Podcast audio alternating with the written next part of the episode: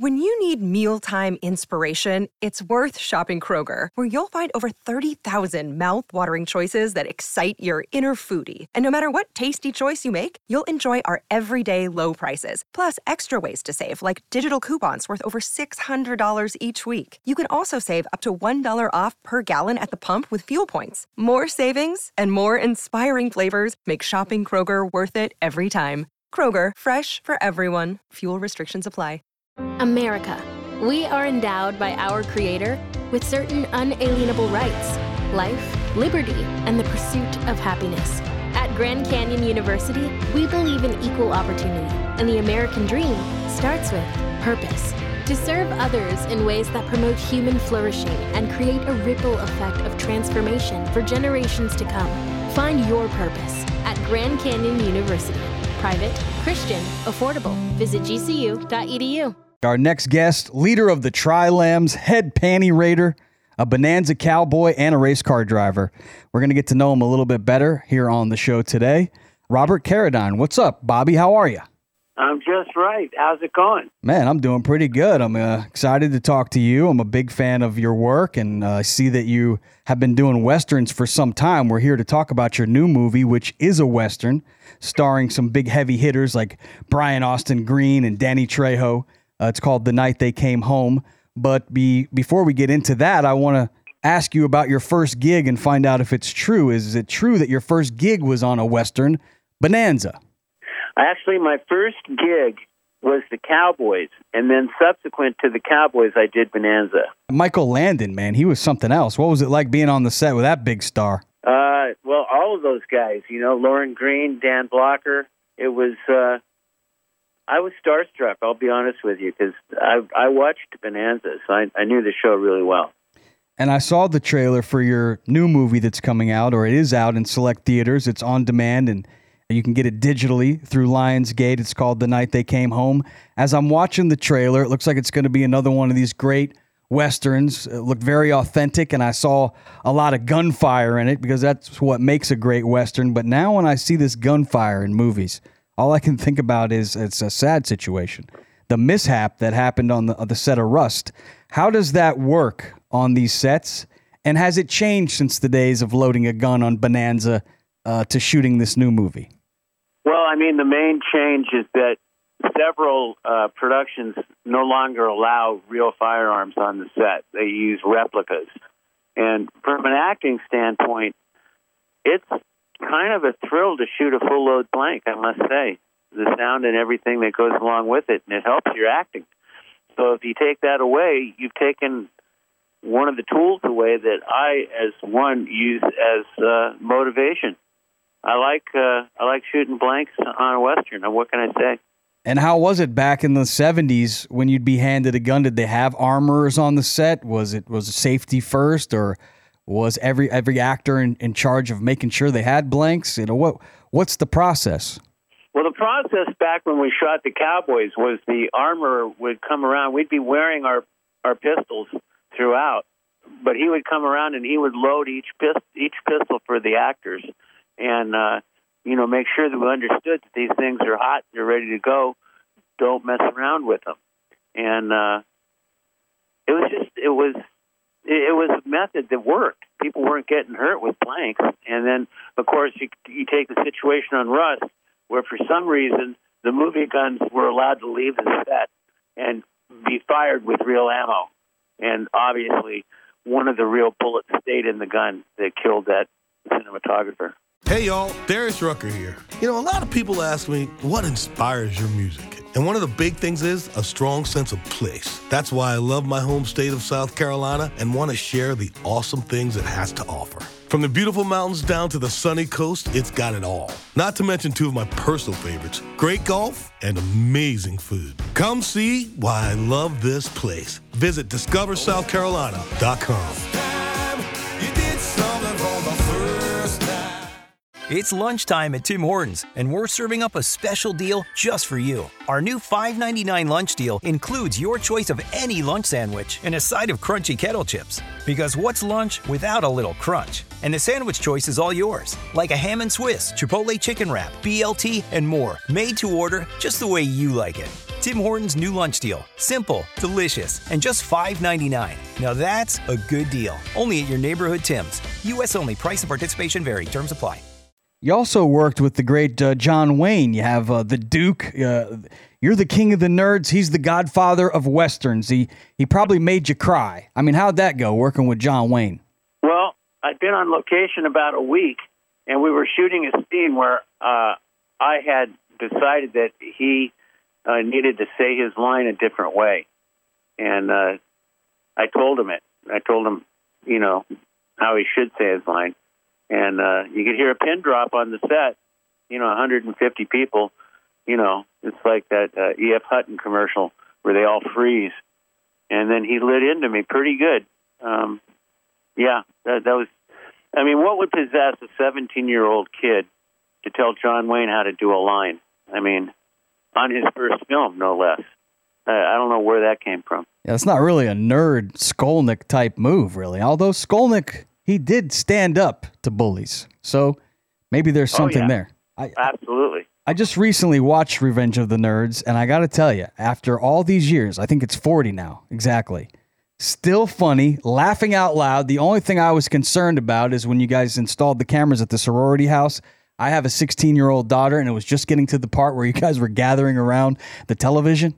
And then I hear her wa- Yeah. wa- walking in, and I was like, "Oh shit, where's the where's the remote? Turn it off real quick." So uh, there was that concern because now I'm a father, not like I was, you know, 40 years ago, just being born. That movie to me still hilarious and still laugh out loud funny, even though some of these things that were in the movie might not fly these days. Still great work. Oh, thanks. Yeah, no, I, I totally agree. I mean, the comedies that they're coming out with today are not funny. I mean, Revenge of the Nerds is funny. Uh, hilarious. And the other thing I noticed, uh, Robert, when I was watching it that I completely forgot about is that John Goodman was the the head coach in, in the very first one. I don't know if he was in any of the sequels or not, but uh, did you see greatness in John Goodman uh, all those years ago? Oh yeah, no, he uh, he definitely has a presence, and he had a presence on that set. You, you knew when he was on the set. When was the last Revenge of the Nerds made? Because I know there were some sequels. And when was the last one, and were you involved? I was, and I think it was ni- 1993. Any talk about doing another one? Any studios or now? oh yeah, are, like it's in the works or just talks? it's just talk, but uh, hopefully we can get something together before we completely age out of it.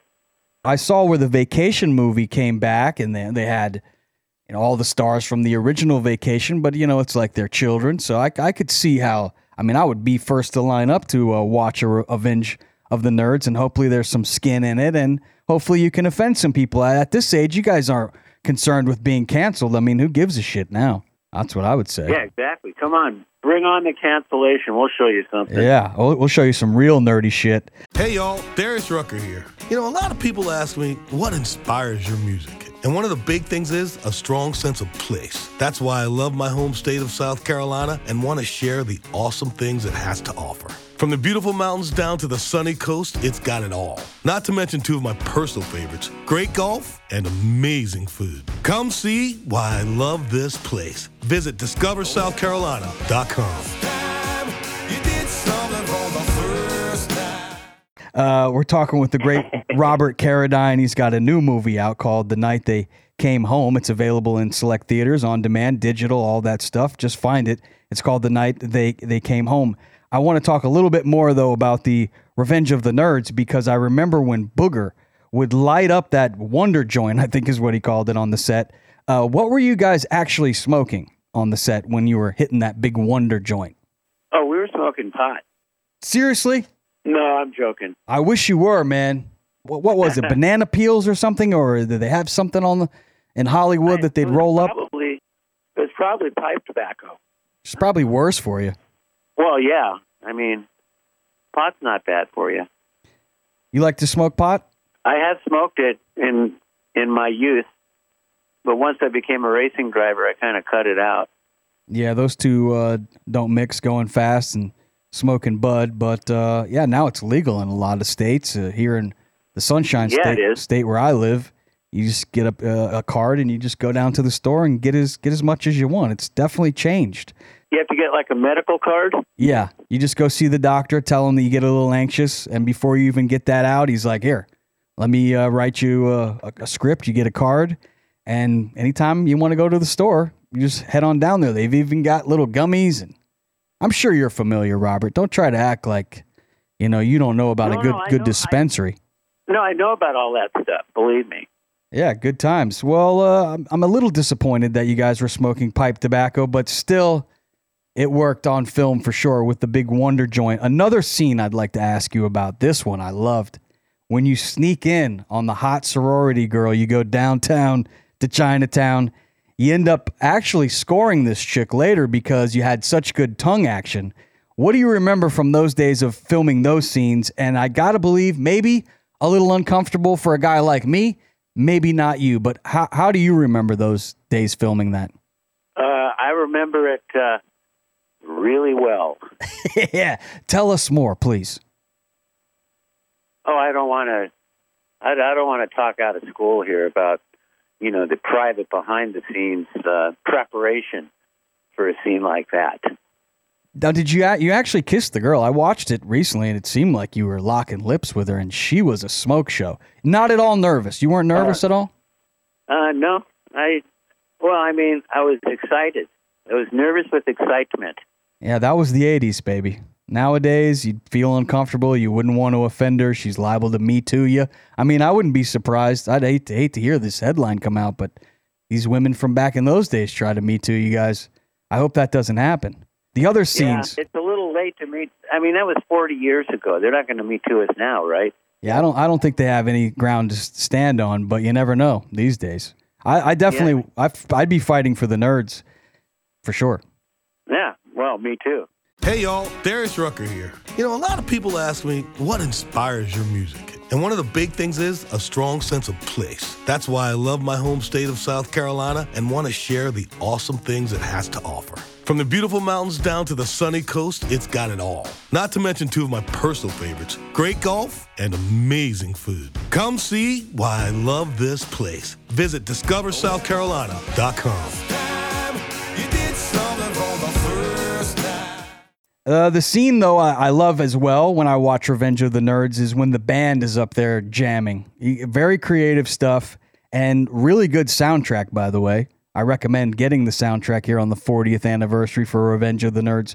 Uh, but the truth is, you were a real motorcycle riding, long haired rocker that had to turn into a nerd uh, for this part, right? And you, you can jam and play music, correct? Yeah, I'm a guitar player. Which kind do you like to play?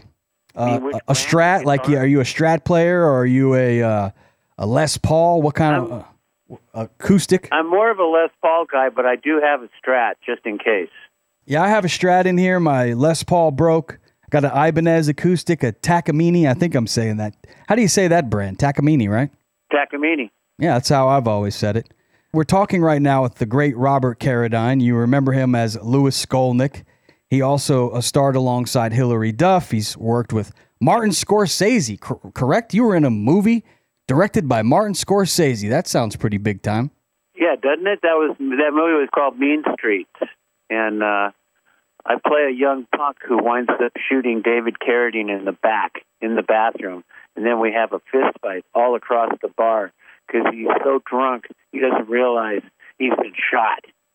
That's amazing. Well, did you see greatness in him in those early days? Because that was in the early 70s, I believe, that movie. Yeah, it was, and absolutely yes. What made him great, you think? He just wasn't afraid of anything, and he would try anything.